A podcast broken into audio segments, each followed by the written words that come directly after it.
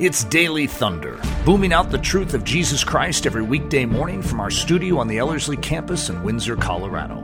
To learn more, visit Ellerslie.com. It's a different sort of week uh, here on the Ellerslie campus and even for Daily Thunders. We just finished up a big conference this last weekend, the Set Apart Conference. So we were invaded by uh, godly women, uh, and uh, it was a premium. If you could figure out if you're a guy here on campus, you, you couldn't find a bathroom to go to. They're always reserved for women. So I think we had one bathroom on campus, is the way it felt. And so, but it was a lot of fun. Uh, what a great weekend! And now we're transitioning, so we're prepping the campus for our arrival of our summer semester, uh, our five week training. And oh, we are so excited for that. Uh, this is such a fun time of year for us. Uh, the beauty of the mountains, the green grass, the flowers. I just love uh, just the anticipation that is in the air. So, for Daily Thunder this week, uh, for those of you that have been following it, uh, we're just doing four episodes instead of five. We're not doing a Wednesday episode. We're just struggling. Nathan's out of town speaking. And so Leslie and I are sort of uh, going back and forth where I took Monday and today, and she took Tuesday, and she's going to also take tomorrow. Uh, and just, it's going to be a single headshot type of, of, video, but we're in the studio. Next week, we're starting our uh, live uh, in person Daily Thunders again. And I'm very excited about that. Boy, it brings back so many fun memories memories. And so it's a fun season for us. But uh, I hope you've enjoyed this week, uh, even though it's a little different. We're building off of Sunday's sermon, which was called The End of Ox Carts. And uh, the, the thoughts and the ideas we've even been bringing up are pithy and very powerful. Today, uh, I'm going to draw out one dimension of the message from Sunday, which I highly encourage you to listen to. If you want to find it, you go to ellerslie.com uh, you could go to forward slash daily or just go to the sermons button and you're going to find it as the latest sermon if you're listening to it this week. If you wait, you know, a couple months and you hear this, then obviously you're going to have to dig for it. But it's called The End of Ox Carts, and which is a fun title if you know what I'm talking about. David is going to want to bring the Ark of Covenant into uh, Jerusalem. It's a great desire, but he's going to do it the wrong way and he's going to stick it on an ox cart. And the Ark of God is explicitly described to be carried only by the Levites that are purified, and it's supposed to be on staves on their shoulders. And so he is not going to consult the word of God. He's going to consult his captains in doing this. And as a result, there's going to be disaster. And many of us have the same challenge where we want to do the right thing, but we don't do it the right way.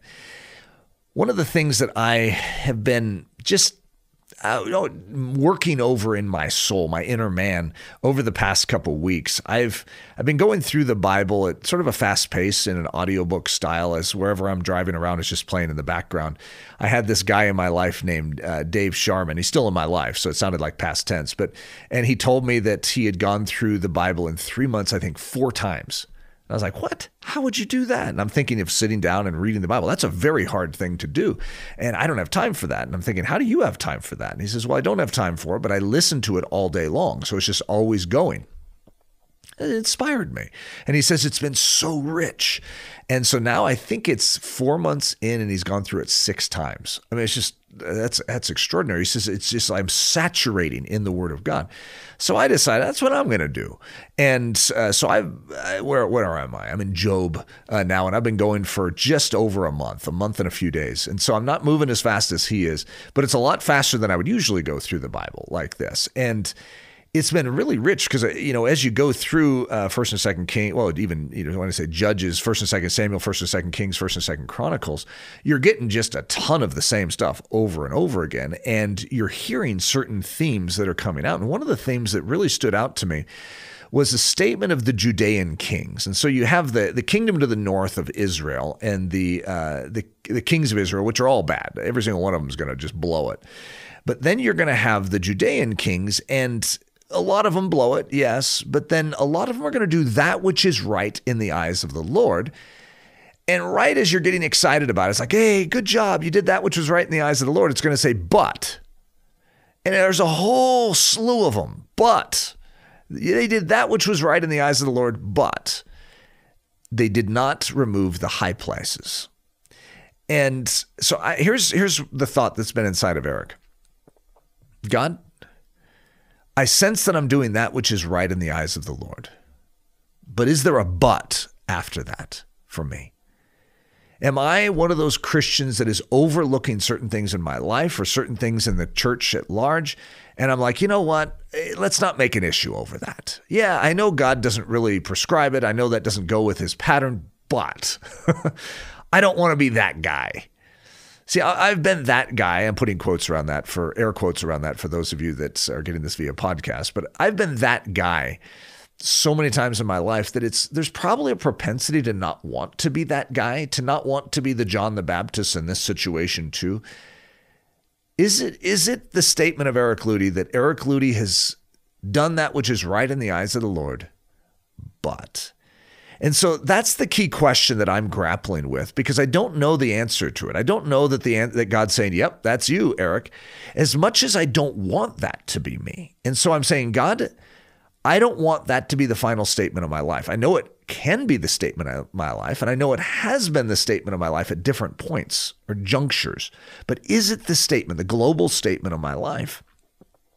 Because when I look at Josiah, the name of this particular episode is Josiah's Response. When I look at Josiah, I see a king that is described very differently than those kings I just described. He's going to be described as a king who does that which is right in the eyes of the Lord. And he did all that David did, and he did not turn to the right or the left. He fulfilled it all. There was no buts with it. It's like, whoa, okay, I want to circle that and say, God, what does this man have and how can I get it? So he's going to start ruling at the age of eight, Josiah. And 18 years into his reign, they're going to discover the book of the law in the temple.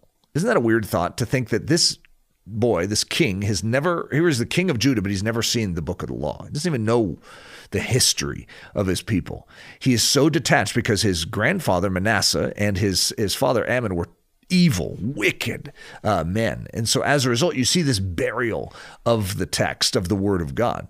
He doesn't know it, but at the age of 26, he's going to encounter it and he's going to have it read to him. And when it's read to him, his response is going to change history. He is going to tear his clothes because he's so grieved. And he says, There's wrath that is coming upon our nation.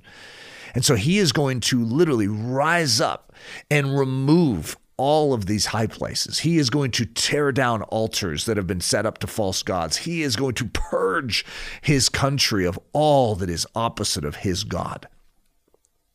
That's a Josiah response. You see, for many of us, we've heard the word our entire life. We've hung around the church. And so as a result, we're not struck, thunderstruck by what it says. It's just like, yeah, yeah, I've heard that. Well, then why aren't you doing it? What I almost feel like we need to do is have a fresh encounter with the Word of God. We need someone to come up to us and say, Have you ever heard this before? Let sit down. Let me read this to you. What God says. This is the word of God. And then what is our response? Is it going to be a Josiah response? I want you to join with me in something. The church today needs a Josiah response. I can't make a decision for other people. All I can be responsible for is my own soul. But I want to respond correctly right now. In this next season of my life, I don't want it to be said of Eric, and then he petered out, and then he just sort of fell to pieces in his latter days. I don't want to pull a Solomon. I want to pull a Josiah, a Hezekiah. I want to be vigorous in doing what God has asked of my soul in and through my life. You see, I don't have a kingdom, but I do have a body. I do have a marriage. I do have a family. I do have a church. I do have a ministry. To the degree that I can influence, Lord Jesus, give me grace to do it and to do it well. So I just want to sponsor that same sort of vigor inside of you. I can't be the fire and the flame for your soul, but I can encourage you. I can exhort you to say, Go after Jesus today the way Josiah did. Cleanse this temple, cleanse this land that you are over for the glory of Jesus Christ. The church of Jesus needs it now more than ever. And you are in a position to heed the word of God and to respond as Josiah responded. Daily Thunder is a listener supported production of Ellerslie Discipleship Training. At Ellerslie, we are laboring to rouse the Church of Jesus Christ out of its lethargy and build brave hearted Christians for such a time as this. Daily Thunder is streamed daily, Monday through Friday, from our studio in Windsor, Colorado. And our weekend church service is delivered live and streamed at 9 a.m. on Sunday mornings. Join us at live.ellerslie.com. Note that our live weekday in person version of Daily Thunder is scheduled to resume this upcoming June in conjunction with our training season. Learn more at ellerslie.com. Thanks for listening.